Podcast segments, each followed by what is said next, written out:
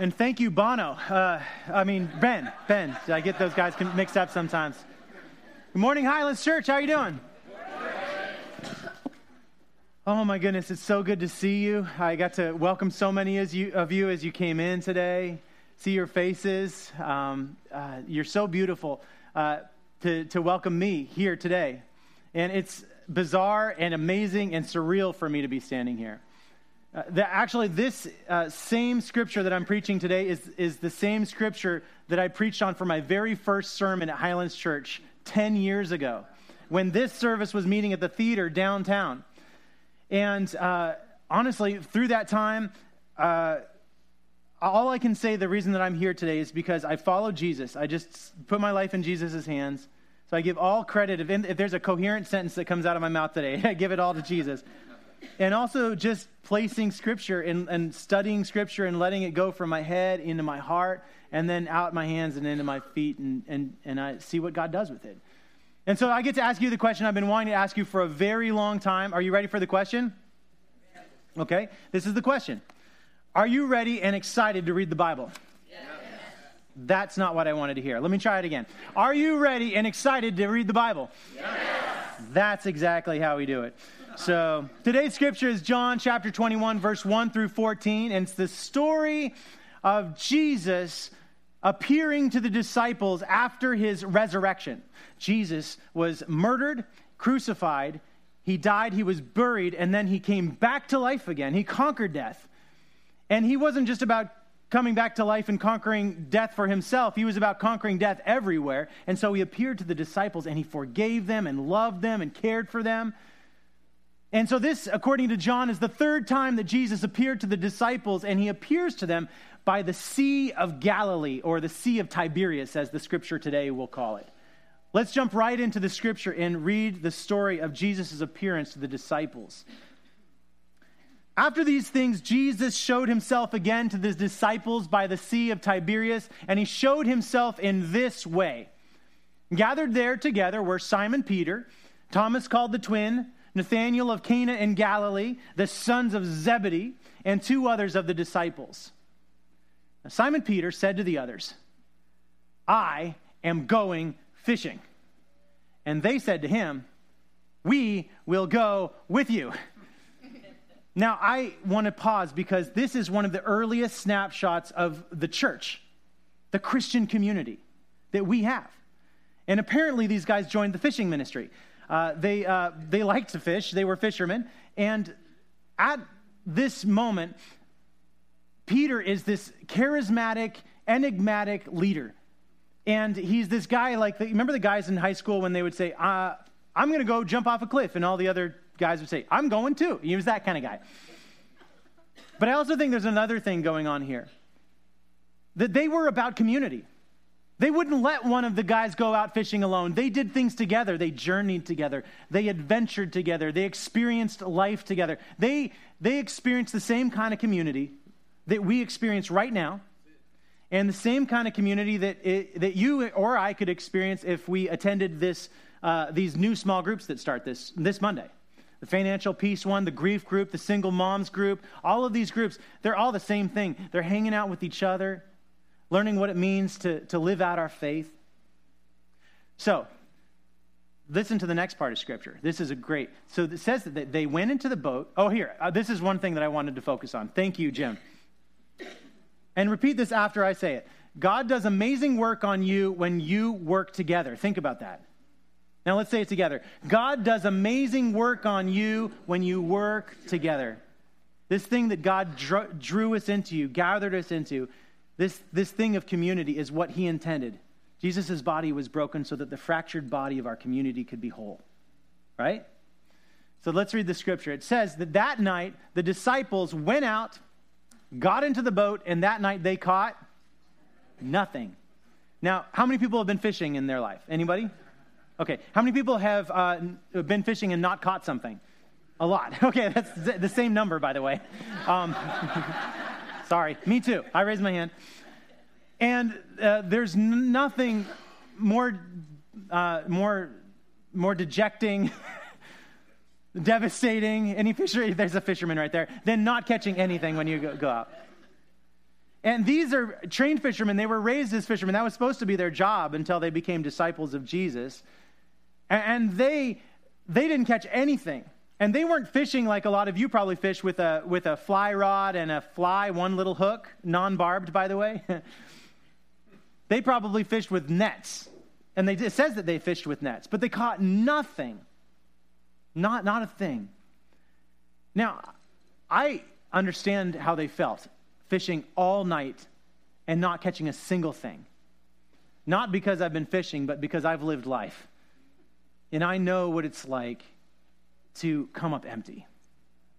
To have a plan in my life, something that I set out to do, an idea I had, or an agenda, or some kind of uh, some kind of accomplishment that I wanted to have, and then just to go that direction as hard as I and, and fast and, and to try as much as I could, and then to come up completely empty. And and this is where the disciples are. They're in that place. And and and one of the things that's interesting about our society and our community is that we tend to treat or say, or the community, the world says that failure is basically failure. But, but you see, actually, failure can oftentimes be your greatest success in life. It can be the passage, it can be the incubation lab for God's successes in your life. And the beautiful thing about failure is that sometimes, actually, all the time in my life, it's brought me to my knees before God. Like this Lord, help me. And I realize in those moments that that's where I should have been the whole entire time is before on my knees before God. Recognizing also, and this is big, God wanted the disciples to know that, that this church will not be based on the creative ideas or the charismatic personality of one person or a group of people. That it will, it will be built on the shoulders of men and women who understand that every single fish that we catch in this life is from God, even if it's a little baby one. Every little good gift that we get, every little morsel of goodness or love or hope or joy, all of that, Scripture tells us, comes from God. And that if we recognize that, well, then, man, our whole entire life is transformed. Listen to the next part of Scripture. This is amazing. It says, just after daybreak, so they'd been fishing all night. Just after daybreak, Jesus stood on the beach. And this is really important. Pay attention to this. It says that the disciples did not know that it was Jesus. That changes everything.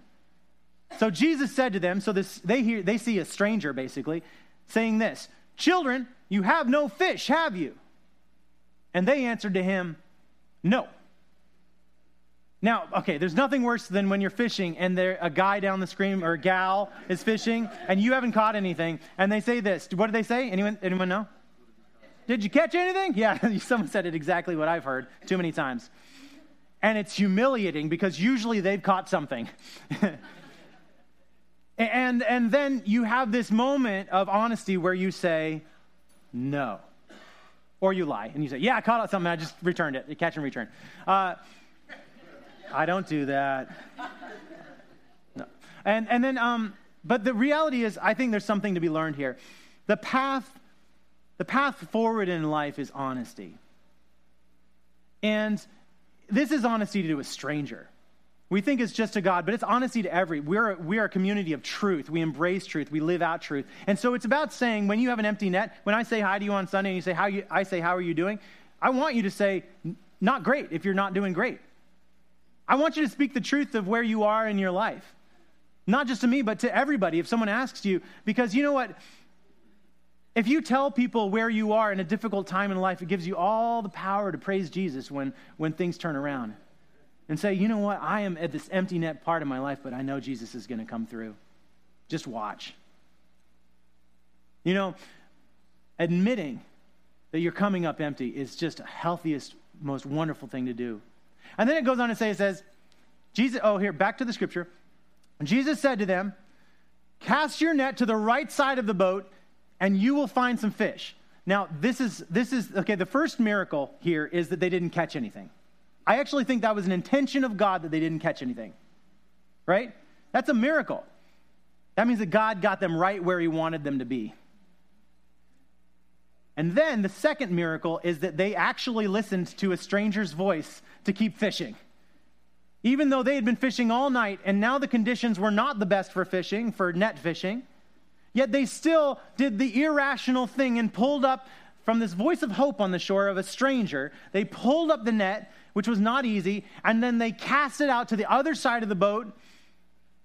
Imagine that moment of letting it go, releasing that net,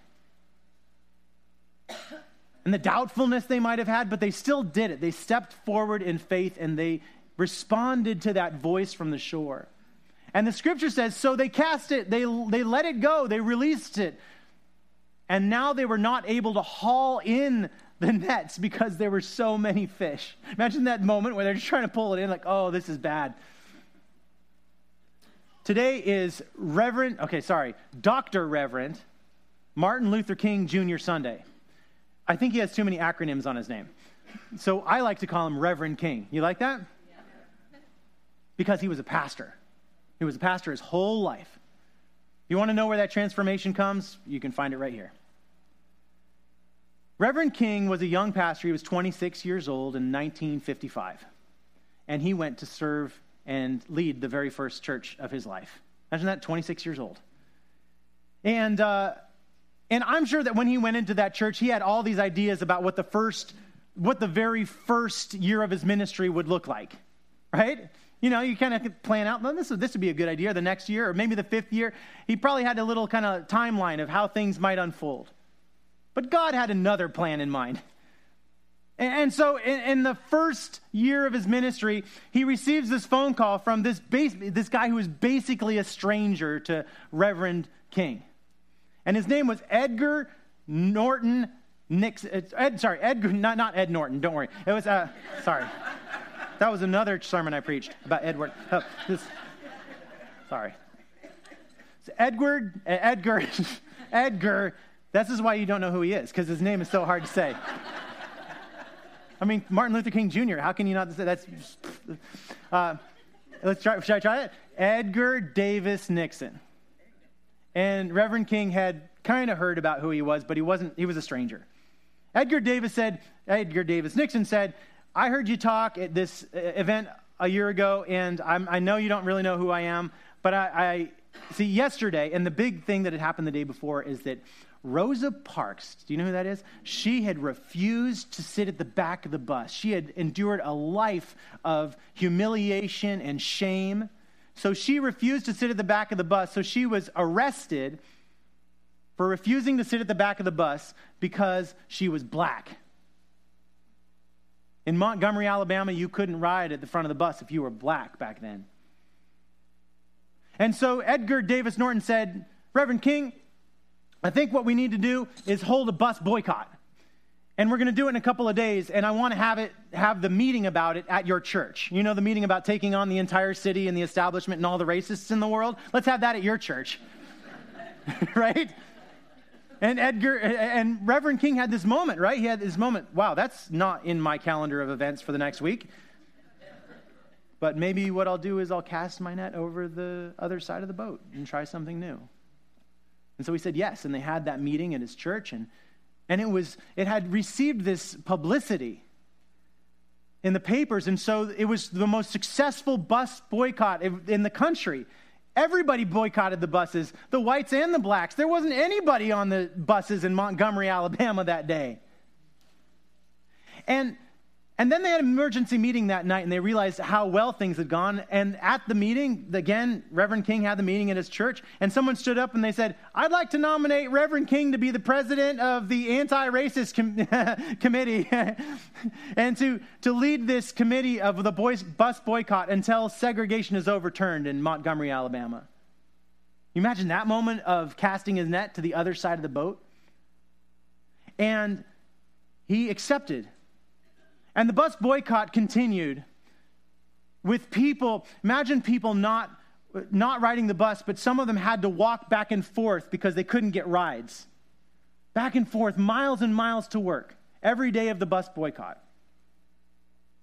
And uh, the church got together, they got together as a community, and they just started doing things that were probably very mundane for every day of the boycott. They picked up the phone and they organized carpools and rides for people all over the town so that they could get to their work, so that they could put bread on their table, so they could boycott the buses. And that boycott lasted not one day, not two days, not 10 days, 20, 30, not three months, not four months, not eight months. Imagine those people walking 365 days. They walked back and forth, refusing to give in. And then through that boycott, Reverend King had his house bombed and he was put in jail and I'll bet there were some empty net experiences. Can you imagine Dave 252 of getting on the phone and organizing another carpool to make sure that people could get their way to work and just feeling this is not doing anything? Our pastor's just been put in jail. They were in that empty net experience. And then at the end of the year, the Supreme Court of the United States uh, offered a, a judgment that segregation of buses in Montgomery, Alabama was not only illegal, but it was unconstitutional. And Reverend King and this guy here, that's Rosa Parks, this guy here, Edgar Davis Nixon, help me remember that name. Dr. King and Edgar Davis Nixon stood and rode on one of the first integrated buses. And they must have been filled with so much joy, and their nets must have felt so full. And this is what Reverend King said. He said, We came to see that in the long run, it is more honorable to walk in dignity than to ride in humiliation. We decided to substitute tired feet for tired souls and walk the streets of Montgomery. If you're here for the first time and you've never experienced what it's like to be part of a, a humble church that is actively seeking to bring about real change in this world, I urge you and beg you to stick around. There is no better way to bring life to your tired and weary soul than to put feet to your faith. It will transform everything in your life. Reverend King had a very, very profound and amazing ministry. And for seven years, he had been a spokesman and prominent figure in the civil rights movement. And in 1963, he was invited to speak in front of 250,000 people while standing on the, on the steps of the Lincoln Memorial. Now, you can imagine he worked pretty hard on that speech. He asked a lot of people, hey, what should I do? What should I say in this speech? What are the, how, how should I move forward with this? And, and, and what do you recommend? Well, they had all agreed that the best title and the best title that he could come up with was Normalcy Never Again. That is not the catchiest title, honestly. And it's not the kind of thing that's going to be, you know, etched in the memory of everybody in, our country for years to come. And so at 3:30 in the morning before the speech, he was working on that speech and he finally put down his pen and he said, I've done everything I can do. It's time to go to bed. Reverend King was the last speaker on the docket that day. And by the way, if you ever speak at a Christian conference or any conference at all, you don't want to be the last speaker. Everybody goes home for the last speaker. It's just a few people that are remaining, and, and their brains are already filled with way too much information.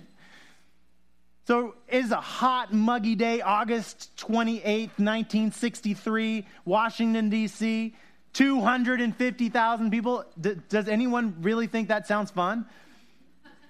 Really? Probably not the greatest speaker system back in 1963. Reverend King gets up to preach and speak and give this message that he had crafted, and, and it goes pretty well, but I mean, there's only so much you can do. And then people were doing pretty good. It was a good speech. People were applauding at the right applause, not lines. They were saying amen. You heard that kind of stuff. And then during one of the moments of the speech moving forward near the end, Reverend King heard that woman right there. Do you know who I'm talking about? She kind of stands out a little bit. Her name's Mahalia Jackson. And she said this to him Tell him about the dream, Martin. Tell him about the dream. And he took his manuscript and he closed it and he set it to the side. And that's when he said these words I have a dream I have a dream that my four ch- little children will one day live in a nation where they will not be judged by the color of their skin, but by the content of their character. Those disciples that day, when they heard that voice from the shore, had a character building moment. Would they cast the net to the right side of the boat or would they not? God challenges our character, doesn't He? He challenges us to grow in ways that we never thought were possible. And He's done so in my life in ways that I can't even explain. And I encourage you to ask yourself the question Have you been living off of the manuscript that you've written for the past five years, past five weeks, past five days? Have you had this plan in your life of how things are going to move forward and trying to been living by that manuscript? And, and you basically you're getting people to, to say good job at the right applause lines. But at some point along the way, you gave up on the dream, the dream that God put on your heart, the vision of a world where the impossible is really possible, where communities are not fractured and divided, but they're together and united like this. I urge you to consider casting that net like the disciples did off to the other side of the boat in your life. And we all have ways that we can continue to do this. This is the beauty. That's the beauty of following Jesus Christ. It never ends. And you don't get more tired. You know what? When you follow Jesus and you put feet to your faith, your soul gets life again. There's no better way to bring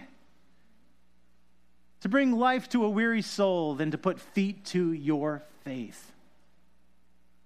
And that's what the disciples did, and that's what we get to do too. Listen to how this story ends. It says, The disciple whom Jesus loved said, and by the way, before you read more of this, I want you to know this is the book of John, and back then it was rude to refer to yourself in the first person, to say I. So he referred to himself as just this other person, the disciple whom Jesus loved. And by the way, he always says nice things about himself, so that's just the side. So the disciple whom Jesus loved said to Peter, It is the Lord. He discovered it. When Simon Peter heard that it was the Lord, he put on some clothes, for he was naked, and he jumped into the sea. But the other disciples decided to stay naked. No, I didn't read that part, sorry. You, did I say I'm a broken human being? Okay, so. But the other disciples came in the boat dragging the net full of fish. Remember, because it was so full, they couldn't haul it in, right? So they had to drag it behind them. For they were not far from the land, only about a hundred yards off. I love the description in detail, a hundred yards off. When they had gone ashore, they saw a charcoal fire there. Can you imagine after a long night, cold night like it was last night, out on the sea, and then you get there and someone has made a charcoal fire with fish on it and bread? Jesus said to them, Bring some of the fish that you have just caught. So Simon Peter went aboard and hauled the net ashore. I love that song. I don't even remember it, but I just remember what it's about. Simon Peter, bring your net ashore. Full of large fish, 153 of them. They, they wanted to make sure this didn't turn into a large fish story, so they were very detailed. You know, like, how many fish was it? I think it was a million. Um, no, 153 of them. And though there were so many, the net was not torn. That's a miracle, too, by the way. Jesus told Simon Peter to go and get fish and bring it to the fire, even though there were fish already on the fire. breakfast was already made. But Jesus knew it was important for them to go and, and bring the blessings that they had received in their life to the fire. That is so important. If you've chances are that in your life you have had moments, glimmers, glimpses of goodness. There have been things that have happened in your life where you can look back and say, Remember that time? That was really cool. And if all God, good things come from God, then that means that those are the fish in your life. Those are the times when God has filled up your nets. And when we come to worship, it's so important for us because, oh, we have empty net times in our lives to reflect on God's goodness and faithfulness and pattern of, of, of resurrecting human beings, resurrecting the broken story of our past. And so we bring these things, these what is that? I want you to reflect on that even now. I know it's hard. Just think. Is there something in the past year or, or the past 10 years, maybe 20 years ago? That was, that was that thing that you can recognize was that gift from God. And maybe you thought that all the gifts that you were receiving in life were just from strangers. Maybe you thought every time that a, a server helped you sit down at the table or came and brought you a meal. Maybe you thought that every time that a person was kind or generous to you, you just thought it was a stranger, but you didn't recognize that it was really the hands of Jesus in your life, reaching out to you in those really difficult, hard times. And this is your moment where you hear John or me or someone else here saying, It is the Lord. Can you think about that? Have you got yours in, in mind? I'll wait. The vote can wait. Okay, now think about that thing, and with me, just say, It is the Lord. It is the Lord. It is. I have had some serious empty net times in my life. And uh, one of them was here at Highlands. And uh, I, I, heard that there was a, a, young girl in Templeton who lost her life, and her memorial services later today. She was a teenager in high school, and there are people here who uh, knew her, Shelby.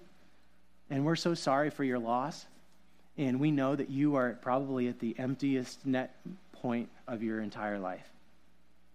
And uh, for me, my best friend in the world had died. And it, I was here at Highlands. And then I met my wife, Danielle, at the lowest moment of my life. And I just praise God for her in my life. I, yesterday, I referred to her as my lifeboat. She's the most compassionate, wonderful, naturally. You can put a picture of her up there because I think she's really gorgeous. naturally beautiful person I've ever seen in my life. And, um, and then we got married, which is, which is a miracle in itself.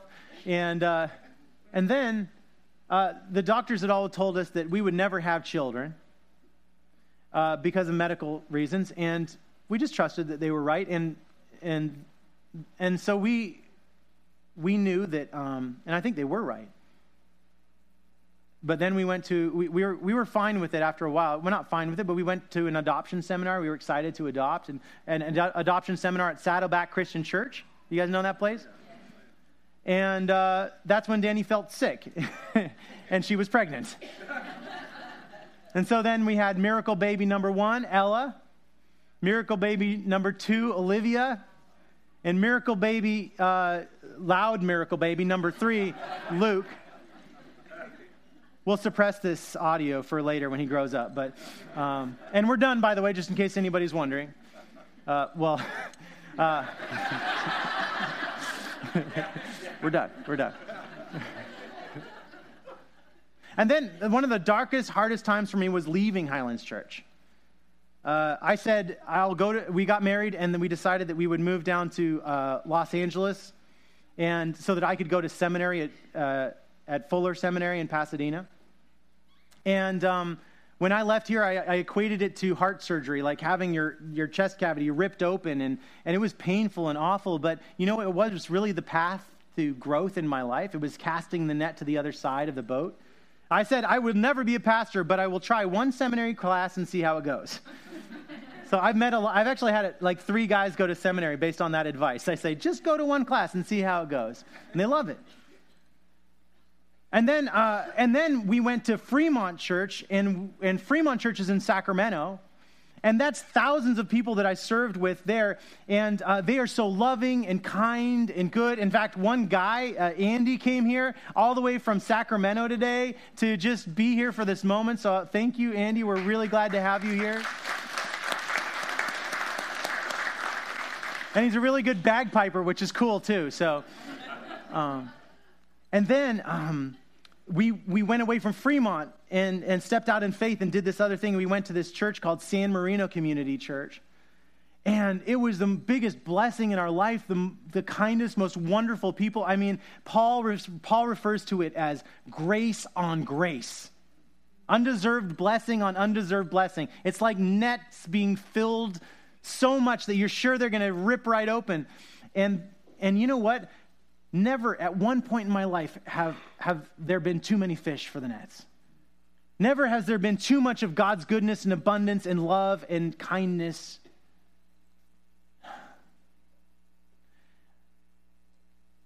I am so in awe of who God is right now.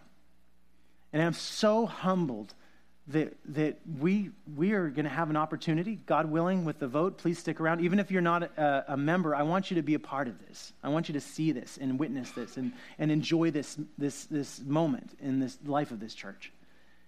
And, uh, and the beautiful vision that we're given at the end of this scripture is the vision of meeting Jesus by the fire. Isn't that gorgeous? Listen to the words of scripture. Jesus said to them these words. Come and have breakfast. Isn't that great? Now, none of the disciples dared to ask him, Who are you? because they knew, they all knew that it was the Lord. And Jesus came and took the bread, the bread that he had baked, and the fish, and he gave it to them. This was the third time that Jesus appeared to the disciples after he was raised from the dead. Amen? Let's pray. Lord Jesus, we pray that the words that we've heard today would not just circulate around our brain and, activate our neurons, but Lord, they would soak deep down into our heart.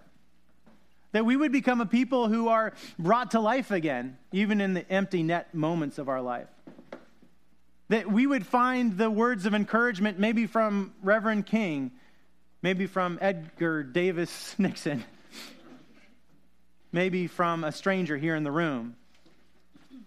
That we would have the courage to, to dream again and to step out in faith and, and recognize that, that our weary souls need the medicine of moving our feet for you. So, God, uh, we do pray that, that we thank you that you shouted out to those disciples, you said, Children, you have no fish, have you? And so, God, there are so many of us in here in different ways. Each one of us has a way that we have an empty net. We confess that to you, God. We, we recognize that uh, we have been empty. And uh, we also pray that you would help us listen to the voices from the shore and that you would speak to us not just through scripture today but through people we encounter that we have eyes eyes open and ears open. And when someone tells us that it's the lord we would listen. And we pray for all those people around the city around this country that, that don't have the experience of, of being a part of your body this community that's not fractured and where segregation of all kind not just racist segregation but segregation of, of judgment on another human being would just be melted away and become a community of forgiveness and love. And so we recognize that gift only comes through your sacrifice. Your, your broken body was broken so that our body could be whole. And so, God, uh, wash over us, fill us, remind us of your goodness today. May we, uh, may we recognize that it's not just you who was resurrected. Now I'm going to continue to pray, but I'd, I'd, I'd ask anybody who who wants to recognize that resurrection in their life. And I just hope everyone who feels that would stand. Just recognize that Jesus doesn't resurrect just, uh, just one person, but he resurrects every one of us. And, and he brings us out of the darkness. He lifts us up out, onto our feet for a reason, so we could use them for God's work in this world. Set aside the manuscript, set aside our plans, and just follow Jesus. And Lord, we don't know where we're going to be 10 years from now, but we thank you that you are the one who's going to determine that. And that every fish and every catch and every joyful moment is going to come from you. And so we, we thank you, Jesus. And uh, we rest in your grace on grace. We pray this in Jesus' holy name. Amen.